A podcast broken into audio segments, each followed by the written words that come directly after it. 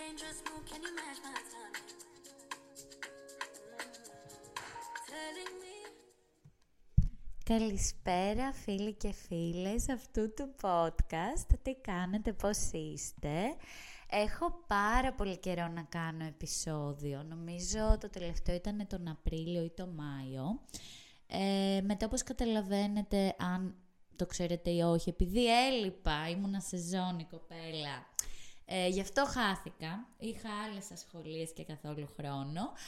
Αλλά τώρα μπήκε και το νέο έτος και είμαι έτοιμη, έτσι, με πολλή όρεξη και διάθεση να ξαναξεκινήσω να ανεβάζω κάποια επεισόδια και να σας κρατάω παρέα.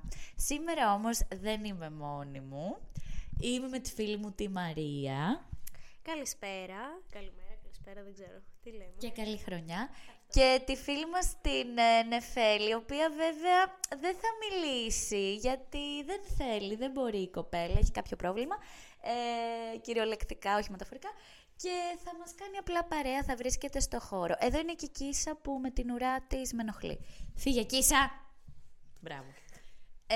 Λοιπόν, το σημερινό μας θέμα προφανώς έχει εμπνευστεί από αυτά που τραβάμε εκεί έξω στην αληθινή ζωή και θα μιλήσουμε για το φλερτ στις μέρες μας και κατά πόσο έχει επηρεαστεί από διάφορους παράγοντες, όπως είναι τα social, το ότι βαριόμαστε, το ότι πότε ο Γιάννης δεν μπορεί υπό το κόλλος του πονεί και όλα αυτά που μας απασχολούν. Καίγεται κάτι. Ο καφές. Θα ήθελα να μην καούμε. Λοιπόν, Μαρία μου, είσαι έτοιμη? Είμαι έτοιμη. Okay. Τέλεια. Λοιπόν, θα ήθελα να ξεκινήσω με μία ερώτηση, να την απαντήσουμε και οι δύο. Για εσένα, όταν λέμε τη λέξη φλερτ, πλέον με τις εμπειρίες που έχεις και αυτά που έχεις δει, τι σου έρχεται στο μυαλό? Δεν μου έρχονται πολλά στο μυαλό βασικά. Ναι, γιατί... ναι. Μου έρχεται ένα είδους φλερτ, αλλά είναι πάρα πολύ τυποποιημένο και δεν έχει να κάνει με προσωπική επαφή, έχει να κάνει περισσότερο με τα social media, γιατί έτσι το έχουμε δεχτεί τα τελευταία χρόνια περισσότερο. Και αυτό, όσο λιγότερο από κοντά, τόσο το καλύτερο. Για τους άλλους. Έχεις περάσει όμως ποτέ περίοδο μέχρι τώρα στη ζωή σου που να έχεις νιώσει ότι σε φλερτάρουν έντονα από κοντά ή έχεις μπει και στη διαδικασία να φλερτάρεις και τώρα τελευταία δεν συμβαίνει αυτό ή δεν το έχεις δει ποτέ να συμβαίνει? Γενικά, το διάστημα που δούλεψα στην εστίαση και που κυκλοφορούσαμε και περισσότερο και που είχαμε οργό στην Αθήνα. Αυτό, την είχαμε οργό στην Αθήνα. Σίγουρα βλέπαμε πολύ περισσότερο κόσμο, φλερτάραμε αρκετά γύρω μας.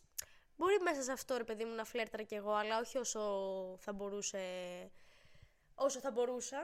Κυρίως κιόλας γιατί αυτό έχει να κάνει και με το χαρακτήρα μου, ότι είμαι λίγο πιο ντροπαλούλα. Ναι. Αλλά δεν μπορώ να πω ότι έχω περάσει περίοδο που με φλερτάρανε έξω πάρα πολύ. Οκ, εντάξει, έχουμε και μία μικρή ηλικιακή διαφορά. Καλά, παιδιά, και εγώ μεταξύ μας δεν το έχω περάσει πάρα πολύ. Αν με ρωτάς, που δεν με ρωτάς, για μένα το φλερτ είναι κάτι το οποίο είναι πάρα πολύ ζωντανό. Και πραγματικά, ρε φίλε, σου δίνει πάρα πολύ ενέργεια και μπαίνεις σε μια διαδικασία να εκθέσεις τον εαυτό σου και ταυτόχρονα όμως να περάσεις πάρα πολύ ωραία. Γι' αυτό και θεωρώ, για τον εαυτό μου τουλάχιστον, και εσείς που είστε φίλες μου μπορείτε να πείτε, ότι είμαι μια κοπέλα που της αρέσει να φλερτάρει. Είναι παιχνίδι με τον άλλον, με τον εαυτό σου. Τεστάρεις λίγο τα ωριά σου. Ναι, είναι ένα παιχνίδι, θα σου ανεβάσει τη διάθεση, θα σου σε προκαλεί δηλαδή να μπεις στη διαδικασία να το κάνεις, να δεις τον εαυτό σου αυτό που είπες. Και επίσης, ασχέτως του αποτελέσματος έτσι, γιατί όταν φλερτάρεις σίγουρα πας με τις καλύτερες προδιαγραφές να γίνει κάτι με τον άνθρωπο που σου αρέσει, αλλά μπορεί και απλά να μην γίνει και να έχεις μια πολύ ωραία επικοδομητική συζήτηση ή να γελάσεις ή το οτιδήποτε. Δεν είναι ανάγκη να το κάνεις απαραίτητα, όπως πλέον νιώθω ότι το κάνουμε για να φτάσουμε στο κρεβάτι π.χ. Ναι, αυτό πρέπει λίγο να το θυμόμαστε, ότι δεν είναι ανάγκη να γίνεται έτσι. Απλά νομίζω έχουμε χιλιοδεί το προηγούμενο pattern που αυτό που είναι το αυτονόητο δεν το βλέπουμε τόσο. Δηλαδή, πολλοί κόσμος έχει στο μυαλό του ότι πάω, αν φλερτάρω σε έναν βαθμό, ειδικά από κοντά, πρέπει να πάω για να γαμίσω. Ή έρχονται για να γαμίσουν. Ναι, ρε φίλε, επίσης, όταν έρχεται ο άλλος και μιλάτε και πάει καλά, και εσύ, ρε παιδί μου, δεν θέλεις εκείνη τη μέρα να κάνεις κάτι παραπάνω. Θες απλά λίγο να μιλήσεις, να γνωριστείς. Ο άλλος νομίζει ότι δεν τον γουστάρεις επειδή δεν θα του κάτσεις από το πρώτο βράδυ, δεν θα φασωθείς μέσα στο πρώτο μισάωρο που μπορεί να κάνει κίνηση. Και μετά συνήθως φτάνει μέχρι εκεί, δεν ξανασχολούνται. Να πούνε να υπάρξει και μια δεύτερη συνάντηση, να το ξαναδούμε μια επόμενη μέρα ή κάτι. Ναι, γιατί το πράγμα πλέον έχει φύγει. Έχουμε αρχίσει και καταλαβαίνουμε την ευκολία που έχει γενικά, που έχει η ερωτική επαφή, η σεξουαλική επαφή κτλ. Όταν το καταλάβει αυτό ένας άνθρωπος, πόσο εύκολα μπορεί να το βρει, αν κάτι τον δυσκολέψει, δηλαδή τον δυσκολέψει, αν υπάρχει αυτό το κάτσα να βγούμε κι άλλη μια φορά να σε γνωρίσω καλύτερα ή ας μιλήσουμε και κάποια άλλη φορά, ας βρεθούμε σε κοινή παρέα ξανά, ο άλλος βαριέται, λέει εντάξει, οκ, δεν υπάρχει περίπτωση, θα πάω στο πιο εύκολο. Γενικότερα νομίζω μας έχει φάει λίγο αυτό που μου είπες και πριν, ξεκινήσουμε το επεισόδιο, να κάνω μια πάσα, το ότι έχει χαθεί τελείως ο ρομαντισμός. Δηλαδή, όλοι έχουν στο μυαλό τους, α, θα κάνω ένα follow στο Instagram, θα κάνω 10 αντιδράσεις, θα στείλω ένα μήνυμα, άμα θέλει θα μου απαντήσει, θα βρεθούμε, θα πηδηχτούμε. Ή θα ανοίξω ένα λογαριασμό στο Tinder, θα κάνω 10 match, μία στις 10 θα θέλει να βρεθούμε, να πηδηχτούμε. Γενικότερα όλα λειτουργούν έτσι, τύπου εκτελεστικές κινήσεις. Και έχει χαθεί λίγο το να φτιάχνουμε ένα ωραίο story, να γνωρίσουμε τον άλλον, να θέλουμε να τον γνωρίσουμε, ρε φίλε, σαν άνθρωπο. Όχι να γνωρίσουμε τι χρώμα εσώρουχο φοράει με το καλημέρα, δηλαδή για το Θεό πια. Έχει χαθεί τελείως αυτό. Το να σου ζητήσει ο άλλος το κινητό σου. Το να έρθει να σου γράψει κάτι σε ένα χαρτάκι, να το κάνει λίγο πιο φαν, πιο περιπετειώδες, πιο ρομαντικό. Παιδιά, δεν γίνεται τίποτα πλέον. Εγώ θα σας πω προσωπική μου ιστορία, φυσικά. 1, 2 και 3, παιδιά, υπήρξε μία περίοδος που εγώ έτσι για πλάκα βγαίναμε με την Αφροδίτη και αφήναμε τα κινητά μας σε χαρτάκια σε γκόμενους. Όχι στις τουαλέτες, ρε φίλε, βλέπαμε έναν που μας άρεσε, του λέγαμε και καλά ότι παίζω με τη φίλη μου, θα άρρωσε η αλήθεια και πρέπει να πάρεις αυτό το χαρτάκι, και του δίναμε ένα χαρτάκι με το κινητό μας. Παιδιά, πέτυχε 2 φορές και από τις 10. Και τις 2 φορές όμως οι τύποι ήταν σε φάση να σου στείλουν μήνυμα μέσα στο επόμενο μισάωρο, τι κάνεις μετά, έλα σπίτι μου ή κάτι τέτοιο. Δηλαδή, εγώ, ναι, μπορεί να σου φάνηκα εύκολη που σου έδωσα το κινητό μου έτσι, αλλά ρε φίλε, πάρ' το λίγο πιο ουσιαστικά. Δεν το έκανα γιατί θέλω να πηδηχτώ, το έκανα γιατί θέλω να σε γνωρίσω με έναν διαφορετικό τρόπο. Ωραία, η ερώτησή μου πάνω σε αυτό είναι το, ωραία, εσείς δίνατε τα χαρτάκια με τα τηλέφωνα. Μετά υπήρξε επαφή, δηλαδή καθώς όταν μιλάγατε μαζί τους, πιάνατε κουβέντα ή οτιδήποτε? Ναι, δεν ότι τα δίναμε και φεύγαμε. Ήταν ένα πάτημα στο να τους πλησιάσεις και να είναι έτσι λίγο πιο φαν, και μετά εννοείται καθόμασταν και τους γνωρίζαμε, αλλά στο τέλος δεν γινόταν τίποτα, γιατί νιώθω ότι οι άντρες έχουν πλέον κάτι τόσο συγκεκριμένο στο μυαλό τους και έχουν ότι θα δω μια κοπέλα, μου αρέσει, ή θα την κεράσω κάτι και εκείνη τη στιγμή άμα γίνει κάτι it's ok, ή μετά πάω στην επόμενη, ή θα τη βρω στο Instagram, θα τη στείλω και αυτό. Όταν εσύ πας να κάνεις το κάτι πιο έξτρα, το διαφορετικό, κάπως τους φαίνεται περίεργο, ότι είμαστε τρελές. Δεν πιστεύω ότι αυτό περιορίζεται στο φύλο, πιστεύω ότι είναι γενικό, γιατί έχω γνωρίσει και παρόμοιες περιπτώσεις με κοπέλες που ο άλλος μπορεί να είναι λίγο πιο, να θέλει ας πούμε να βγουν και ξανά και ξανά, ή να μην είναι έτοιμος να κάνει κάτι με το που γνωρίζει τον άλλον, την άλλη, και παρόλα αυτά να της φαίνεται περίεργο. Αυτό δεν έχει να κάνει με το φύλο, έχει να κάνει με την εποχή. Τα έχουμε κάνει όλα τόσο εύπεπτα, τόσο εύκολα Έχουμε όλη πρόσβαση σε κάτι που κάποτε δεν είχαμε και αυτό, βλέπεις την ευκολία και μετά λες γιατί να γυρίσω πίσω, γιατί να ζοριστώ για κάτι τέτοιο, γιατί να δώσω χρόνο, ας πούμε, να γνωρίσω κάποιον ενώ μπορώ να κάνω εύκολο σεξ. Ισχύει. Επίσης, εγώ τώρα σκέφτομαι, παιδιά, το φλερτ δεν παρατείνει και την ευχαρίστηση, δηλαδή, πώς να το πω, δηλαδή... Βασικά, δεν είναι ότι παρατείνει την ευχαρίστηση, είναι η ευχαρίστηση, είναι το αλατοπίπερο που βάζεις για να ξεκινήσει μία σχέση, ρε παιδί μου, ερωτική, με κάποιον ερωτικό παρτενέρ. Άμα δεν βάλεις αυτό, έχεις απλά σεξ, μπορεί να είναι καλό ή κακό, μέχρι εκεί. Ακριβώς, δηλαδή, μέσω του φλερτ ενεργοποίησε τόσο πολύ και εγκεφαλικά, που στο τέλος αυτό μπορεί να σε καυλώσει πολύ περισσότερο.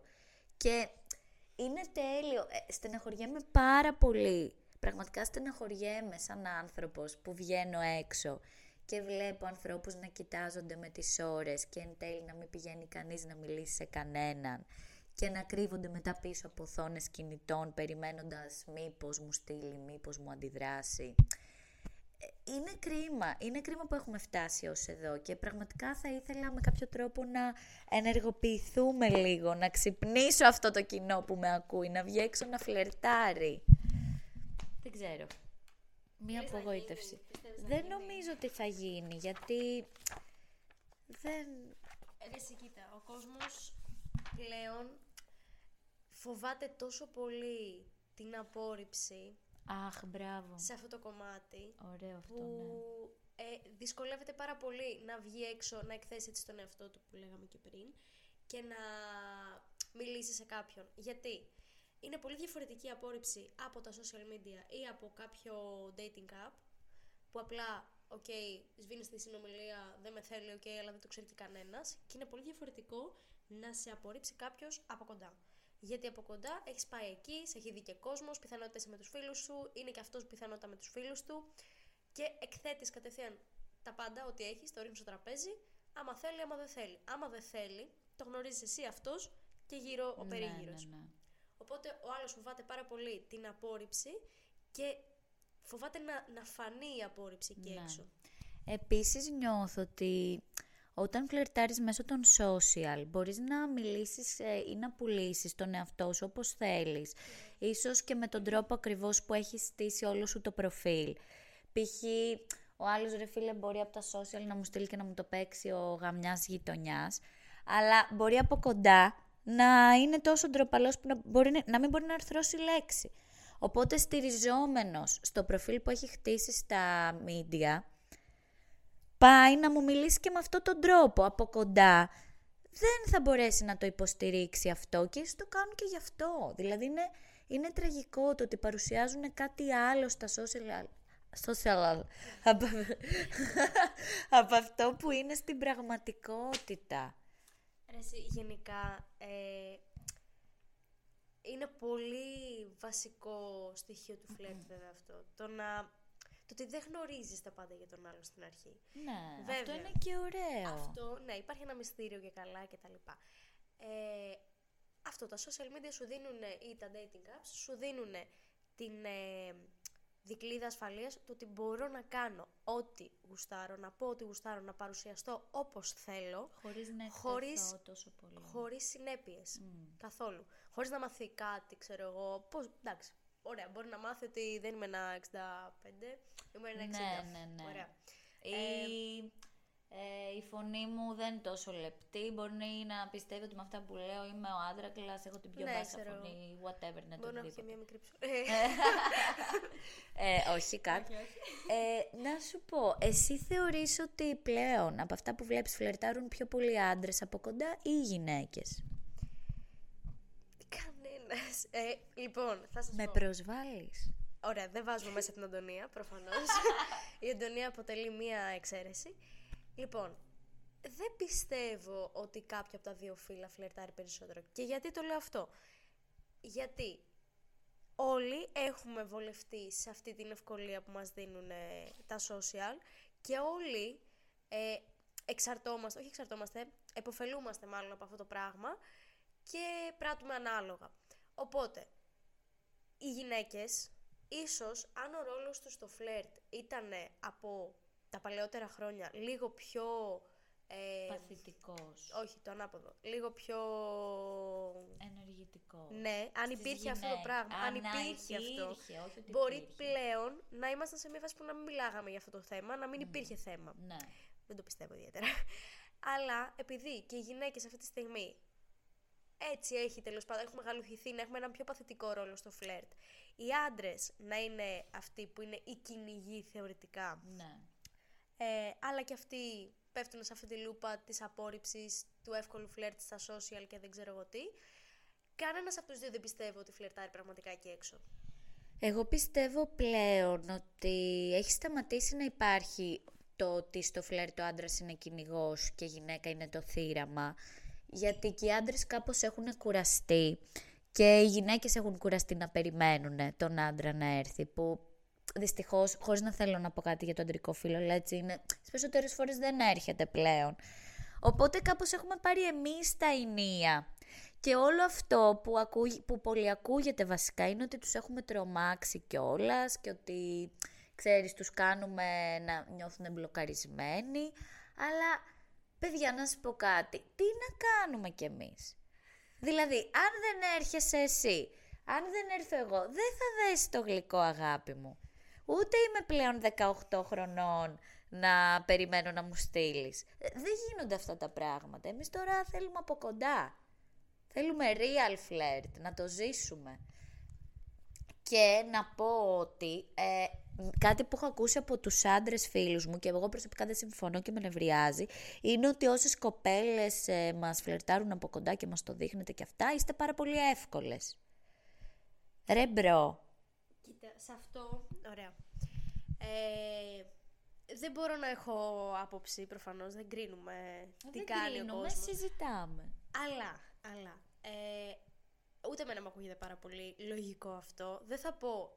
εύκολη, δύσκολη. Θα πω, ωραία, έχεις στο μυαλό σου ότι έρχεται ένας άνθρωπος να μου μιλήσει, ξαφνικά είναι η γυναίκα αυτή που έρχεται να μου μιλήσει, ναι. Άρα εγώ έχω χάσει τον ενεργητικό μου ρόλο και πιστεύουν οι περισσότεροι ότι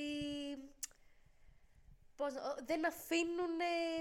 ότι δεν μπορούσε αυτή να έχει λίγο υπομονή, ναι, να έρθω πρώτος εγώ και έπεσε με τα μούτρα. Αυτό. Στην πραγματικότητα όμως εγώ θα πω, και όποιος θέλει το κρατάει και το σκέφτεται, ότι είναι πάρα πολύ ωραίο να έρθει, να κάνει το βήμα μία γυναίκα, να έρθει να σου δείξει ότι της αρέσεις και ότι θα ήθελε να σε γνωρίσει, γιατί προσωπικά νομίζω εμείς το κάνουμε και με πολύ πιο ωραίο τρόπο από ότι το κάνουν οι περισσότεροι άντρες εκεί έξω, ναι, το φλερτ, και θα έπρεπε να το παίρνουν πάνω τους και να νιώθουν όμορφα, να το εκμεταλλεύονται. Δεν νομίζω ότι δεν το παίρνουν πάνω τους.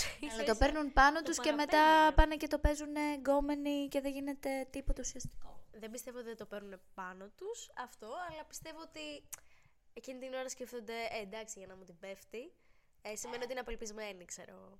Ρε, δεν πάνε. Ναι, παιδιά, είναι τελείως ηλίθιο αυτό. Τέλος πάντων, δεν θα κράξουμε τώρα το αντρικό φύλο. Έχω πει ότι το αγαπάω πάρα πολύ και σίγουρα θα ήθελα ιδανικά κι εγώ να μπορούσα για λίγο να είμαι άντρας. Να δω πόσο ωραία περνάτε εσείς εκεί. Τι άλλο τώρα? Ήθελα να αναλύσω και κάτι άλλο εγώ. Λοιπόν, και το τελευταίο part που θα αναλύσουμε σε αυτό το podcast, που έχει πάει εξαιρετικά, είναι το ότι πώς η ευκολία που ξεκινάμε να φλερτάρουμε και ουσιαστικά αυτή μας οδηγεί και είμαστε full επιφανειακοί, περνάει σε επόμενο στάδιο και στις σχέσεις. Ωραία. Μαρία. Πολύ καλή πάσα θα πω εγώ. Γενικά... είναι πάρα πολύ κλασικό φαινόμενο αυτό το πράγμα, γιατί ο κόσμος γενικά έχει την ανάγκη για συντροφικότητα, για σεξουαλική επαφή κτλ. Και καταλήγει να μπει σε σχέση ή σε όχι σχέση, αλλά δεν είναι πρόθυμος να θυσιάσει πράγματα, να δώσει χρόνο, να δώσει ενδιαφέρον κτλ. Και γι' αυτό έχουμε τα κλασικά παραδείγματα των situationships. Ναι. Όπου αυτό, έχουμε πάρα πολλά τέτοια παραδείγματα, όλοι έχουμε βρεθεί σε μια τέτοια κατάσταση. Γιατί όμως θεωρείς ότι δεν είναι διατεθειμένοι να τα δώσουν αυτά? Τι τους κρατάει? Πιστεύω ότι είναι φόβος, ναι. Γιατί και είναι και η δυσκολία που έχει η θυσία, είναι κάτι πολύ μεγάλο. Και τι λέμε θυσία?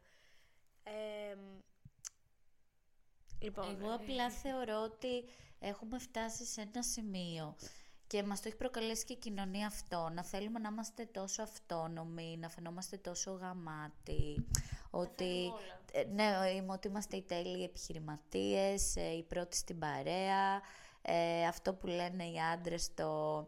Αυτό με τον μπαζώσεις, πώς το λένε. Αν δεν μπαζώσεις, θα χτίσεις. Ναι, όσες περισσότερες γκόμενες, τόσο το καλύτερο. Οπότε, μπαίνουμε λίγο σε αυτό το σκεπτικό, το έλα να ζήσουμε και να κάνουμε όσα περισσότερα μπορούμε, το οποίο εγώ συμφωνώ σε έναν βαθμό. Αλλά όταν στην πραγματικότητα βρίσκουμε έναν άνθρωπο που αξίζει όντως να του δείξουμε ενδιαφέρον και αφοσίωση και να το προσπαθήσουμε... μας φαίνεται ότι θα κάνουμε κάτι πάρα πολύ έξτρα και κάτι πολύ ξένο από αυτό που έχουμε συνηθίσει και νιώθω ότι αυτό μας μπλοκάρει, φοβόμαστε να δεθούμε και να μπούμε στη διαδικασία. Δεν πιστεύω ότι ο κόσμος πλέον δεν έχει υπομονή, δεν είναι πρόθυμος να κάτσει και να περιμένει να έρθει κάτι καλό, να δουλέψει με τον εαυτό του, να αφοσιωθεί στον εαυτό του κτλ. Οπότε βρίσκει κάτι εκεί έξω, πιστεύει ότι είναι κάτι σχετικά καλό, το κάνει ένα μέτριο situationship και από εδώ πάνε κι άλλοι. Δηλαδή... Η ζωή μας, αυτό. Ναι, γιατί οι σχέσεις δεν είναι έτσι και ο έρωτας δεν έρχεται κάθε 2 μήνες. Ο έρωτας μπορεί να έρθει κάθε 4 χρόνια, ξέρω εγώ. Και αν. Οπότε έτσι προκύπτουν πάρα πολλές διαπροσωπικές σχέσεις... που δεν είναι έρωτας, δεν είναι αγάπη. Και πάμε λίγο ανάγκη. Να το κάνουμε με το ζόρι. Αυτό. Εσύ, Μαρία, έχεις σκεφτεί ποτέ πώς θα ήθελες να σε φλερτάρει κάποιος face to face ιδανικά στο μυαλό σου? Δηλαδή, λίγο αυτό που βλέπουμε από τις ταινίες που επηρεαζόμαστε, έχεις κάποια εικόνα ή δεν το έχεις σκεφτεί καθόλου? Εννοείται πως έχω εικόνα, όλοι έχουν εικόνα. Όλοι έχουν κάτσει και έχουν οραματιστεί τι θα ήθελα να τους συμβεί. Δεν πιστεύω θα γίνει ποτέ αυτό. Σίγουρα θες ο άλλος να μην είναι περίεργος και να μην είναι χυδαίος. Δηλαδή, σίγουρα, ναι. Θες σεβασμό 100%. Έρχεσαι, με πλησιάζεις, μπορεί να είμαι έξω με την παρέα μου, ποτέ δεν ξέρεις σε τι φάση είμαι. Αυτό, πρώτα απ' όλα σεβασμός, δεύτερον ευγένεια, που είναι αλληλένδετα, να μου δείξεις ενδιαφέρον, δηλαδή μην έρθεις να μου μιλήσεις και μου πεις τι ζώδιο είσαι. Να μην έρθεις ποτέ να μου πεις τι ζώδιο είσαι. 1000 συγγνώμη παιδιά, δεν είμαι φαν, δεν ανήκω σε αυτό το fan club. Αυτό, να έρθεις και να πεις σχετικά ουδέτερα πράγματα. Ωραία, αυτό είναι το κλειδί. Δεν γνωρίζεις τον άλλον. Δεν μπορείς να ξέρεις ούτε τα ενδιαφέροντά του, ούτε την κλίση του σε κάτι, ούτε τίποτα. Πες γενικούρες. Αυτό ρε φίλε, δηλαδή μας ρωτάνε πολλές φορές, καλά και εσείς τι περιμένετε να έρθουμε να σας πούμε? Μα αυτό είναι το θέμα, δεν περιμένουμε κάτι τρελό. Αυτό που είπες, λίγο ενδιαφέρον, να δω ότι μου κάνεις 5-6 απλές ερωτήσεις, γιατί θες να με γνωρίσεις. Αυτό και πολύ καλά κλειδιά εδώ πέρα, αν έχεις χιούμορ είσαι θεός. Είσαι θεός, δηλαδή... το να σπάσεις τον πάγο με κάτι πολύ... με κάτι, μια βλακεία που θα πεις, ξέρω εγώ. Κυριολεκτικά ρε φίλε, μπορεί να μου σχολιάσεις στη μουσική του μαγαζιού και να γελάσω. Το δεν ξέρω, το οτιδήποτε. Απλά να γελάσουμε, να σπάσεις λίγο πάγος. Ακριβώς. Αν είσαι άβολος, it's okay, γιατί μπορεί και εγώ να είμαι άβολη. Και αν είσαι άβολος και μου το δείξεις, αλλά δεν προσπαθείς να το καλύψεις με τύπου όχι ρε, εγώ μια χαρά άνετος είμαι. Ακόμα καλύτερα. Για πες μας τώρα εσύ, Αντωνία, ποιο θα ήταν το ιδανικό φλερτ που έχεις στο μυαλό σου να έρθει κάποιος να σε φλερτάρει έξω? Λοιπόν. Στο άλογο του επάνω. Ιδανικά, έτσι, αν όχι άλογο, κάποιο σπόρα μάξι και καλά. Ακούστε να δείτε, κορίτσια μου, εγώ γενικά μπορεί να μην μου φαίνεται, αλλά το ξέρετε ότι είμαι ρομαντική ψυχή. Να έρθει με κεριά. Ναι, γενικότερα μου αρέσουν όλα αυτά. Από κοντά σε ένα μαγαζί για εμένα θα μου άρεσε ο άλλος να μου κάνει πολύ έντονα eye contact. Δηλαδή ρε φίλε να είμαι έτσι στο πλήθος και να άμα ψάχνω. Σκάσε μωρή που θα είναι. Βέβαια ο δικός μου θα είναι η κουτσός ή στραβός. Άσε το διάολο. Λοιπόν, έτσι να μου κάνει ένα έντονο eye contact, να αναζητάω το βλέμμα του μέσα στο μαγαζί. Μετά εννοείται θα ήθελα να έρθει και να μου μιλήσει. Αυτό απλά να με ρωτήσει πολύ απλά πραγματάκια, να μου δείξει ενδιαφέρον όπως είπαμε και πριν. Και ιδανικά στο τέλος αυτής της συζήτησης, να σου πω την αλήθεια, αν είμαι με τις φίλες μου, είμαι παρέα, δεν θα ήθελα να κρατήσει πολύ αυτή η συζήτηση. Εντάξει. Και θα ήθελα, ναι, αφού έρθει να μου μιλήσει λίγο τέλος πάντων, μετά να καταλάβει ότι είμαι με την παρέα μου και ιδανικά να μου ζητήσει το κινητό μου και να μου πει θα μιλήσουμε ή θα σου στείλω για να βρεθούμε κάποια στιγμή και οι δυο μας. Δηλαδή αυτό τόσο απλά και όμορφα. Και εννοείται πάντα με σεβασμό και ευγένεια. Αυτό δεν ξέρω τι άλλο μπορώ να αναλύσω πάνω σε αυτό το θέμα. Νομίζω είναι κάτι που με απασχολεί εμένα αρκετά. Για να μην είμαστε απλά γκρινιάρες τώρα σε αυτό το σημείο, μπορούμε να πούμε και λίγο τρόπους που να νιώσει ο άλλος λίγο πιο άνετα ή η άλλη να φλερτάρει γενικά. Λίγο tips που μπορεί να κάνει ο κόσμος. Ωραία. Για να νιώσεις άνετα να φλερτάρεις από κοντά, πιστεύω πρέπει να το πάρεις λίγο πιο cool. Να μην το βλέπεις ότι είναι κάτι πάρα πολύ δύσκολο και πάρα πολύ μεγάλο και απρόσιτο. Πας απλά να γνωρίσεις έναν άνθρωπο, όπως θα γνωρίσεις έναν άνθρωπο και στη δουλειά σου ή τέλος πάντων στην παρέα. Εννοείται να είσαι ο εαυτός σου, να μην σε ενδιαφέρει το αν θα φανείς ντροπαλός, γλυκούλης, το οτιδήποτε. Είσαι ο εαυτός σου και αν αρέσει τον άλλον θα το εκτιμήσει. Να είσαι άμεσος, απλός, να χαμογελάς πάρα πολύ. Μην είσαι μουντρούχος, να πας εκεί με το καλύτερο χαμογελός σου, με την καλύτερη σου διάθεση. Να προσπαθείς ρε φίλε να είσαι ευχάριστος. Ναι, να έχεις αυτοπεποίθηση γενικά. Και να, ναι, αυτοπεποίθηση και να μην πας προκατηλημένος. Δηλαδή ασχέτως του να μην σκέφτεσαι το αποτέλεσμα.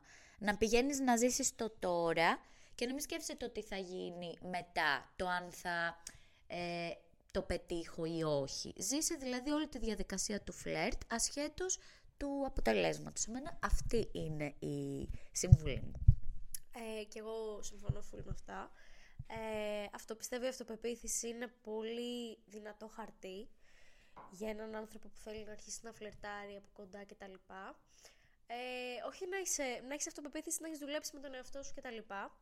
Η συνειδητοποίηση απ' την άλλη, κάτι που δεν λέει κανένας, το να ξέρεις τι κάνεις και τι εννοώ με αυτό. Δηλαδή, ρε φίλε, θες να πάρει τα πάνω του το φλερτ από κοντά και δεν θες, ας πούμε, να σε φλερτάρουν μόνο από social κτλ. Δεν γίνεται να το κάνεις αυτό, ρε φίλε, και να έχεις ανοιχτά 3 dating apps από κάτω και να κάνεις όλη την ώρα swipe left, swipe right, ξέρω εγώ, επειδή βαριέσαι στη δουλειά. Ναι. Αν θες να λυθεί κάτι, πρέπει να αρχίσεις να γίνεσαι μέρος της λύσης και όχι το πρόβλημα, ξέρω εγώ. Ισχύει αυτό γενικότερα. Όταν θες να μπεις σε μια διαδικασία, να ζήσεις το φλερτ και να γνωρίσεις έναν άνθρωπο έτσι, πρέπει να κάνεις λίγο manifest σε αυτό. Δεν γίνεται αυτό που είπες, π.χ. να έχεις Tinder και ταυτόχρονα να περιμένεις ότι είμαι όλη μέρα στο Tinder και σκρολάρω, αλλά το βράδυ που θα βγω θα έρθουν όλοι να φλερτάρουν εμένα και εμένα θα μου βγει ο πιο φλερτ εαυτός μου, γιατί δεν βάζεις τον εαυτό σου να χτίσει εγκεφαλικά και σε συνθήκη αυτή τη διαδικασία, οπότε στην πραγματικότητα δεν θα μπεις ποτέ. Και γενικότερα, εγώ εδώ θα πω κάτι. Δεν είναι ωραίο να περιμένουμε από τους άλλους να κάνουν κάτι το οποίο δεν θα το κάνουμε ποτέ εμείς. Εγώ δηλαδή σαν Αντωνία δεν μπορώ να περιμένω να έρχονται οι άλλοι να με φλερτάρουν γαμάτα και να με διεκδικούν αν εγώ ίδια δεν μπω στη διαδικασία μια φορά να το κάνω, να δω πώς είναι. Να. Γιατί γελάει η κοπέλα. Ωραία. Αυτά γενικά αγόρια και κορίτσια. Εγώ όπως ξέρετε επειδή Πάντα μπορείς να μιλάω για τις ανθρώπινες σχέσεις. Θα σας πω ότι το να φλερτάρεις και να ερωτεύεσαι και να το ζεις και να χτίζεις έτσι μια ιστορία και παιχνιδάκια και από εδώ και από εκεί είναι το πιο ωραίο πράγμα που μπορείς να κάνεις και θα δείτε ότι αν μπείτε στη διαδικασία να γνωρίσετε έναν άνθρωπο με τον πιο παραδοσιακό τρόπο και όχι από τα social, θα το ευχαριστηθείτε πολύ περισσότερο και σας το λέω εκ πείρας, οπότε απλά προσπαθήστε το, παιδιά. Μπήκε ένα καινούριο έτος, κάντε κι εσείς καινούρια πράγματα, βάλτε challenge στον εαυτό σας, βγείτε από αυτές τις μαλακίες, τα social που έχουμε μπει όλοι και έχουμε πέσει με τα μούτρα και ζήστε την στιγμή εκεί έξω. Αυτά από εμένα. Μαρία, σας να πεις κάτι, να κλείσουμε. Και εγώ αυτό θα πω. Παιδιά, χτίστε καλές σχέσεις με τον εαυτό σας και με τους γύρω σας και έχετε αυτοπεποίθηση και βγείτε έξω και σαρώστε τον κόσμο. Αυτό. Κάντε τα όλα πουτάν. Όχι. Πουτάνα όλα. Όχι. Αυτό, να βγείτε έξω, να φλερτάρετε. Μη σκέφτεστε το αποτέλεσμα, όπως είπε το παρελθόν. Και τα μούτρα σας να φάτε, οι πρώτοι θα είστε οι τελευταίοι, παιδιά. Εδώ ο Πικέ κεράτωσε τη Σακύρα. Ο Πικέ δεν ήταν. Κερατώθηκε από τον Πικέ. Αυτό, τέλος πάντων. Δηλαδή, αν είναι ποτέ δυνατόν, στα τέτοια μας. Ό,τι βρέξει σας κατεβάσει, εμείς θα το ζήσουμε. Και όποιος θέλει θα το εκτιμήσει, κορίτσια μου. Τώρα και αγόρια μου. Λέμε ότι υπάρχει τέλος πάντων, λέμε ότι να είναι. Αλλά τέλος πάντων. Εκεί που θέλουμε να καταλήξουμε είναι ότι παιδιά βγείτε έξω, φλερτάρετε, γνωρίστε κόσμο, περάστε καλά και αυτά. Και εδώ θα είμαστε να τα πούμε και στο επόμενο podcast. Εγώ σας χαιρετώ. Χάρηκα πάρα πολύ που τα είπαμε μετά από τόσο καιρό. Εννοείται.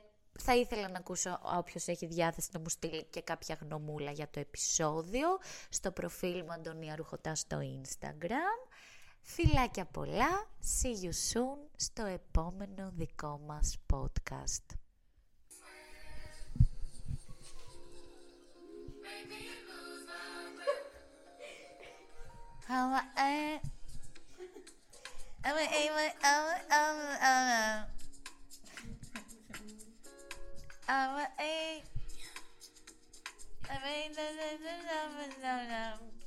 Το βγάζεις αυτό όντως.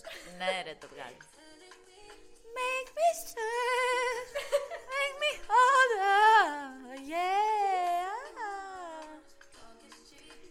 That's on me. Can you blow my mind. Μου φέρνετε το μπουκάλι.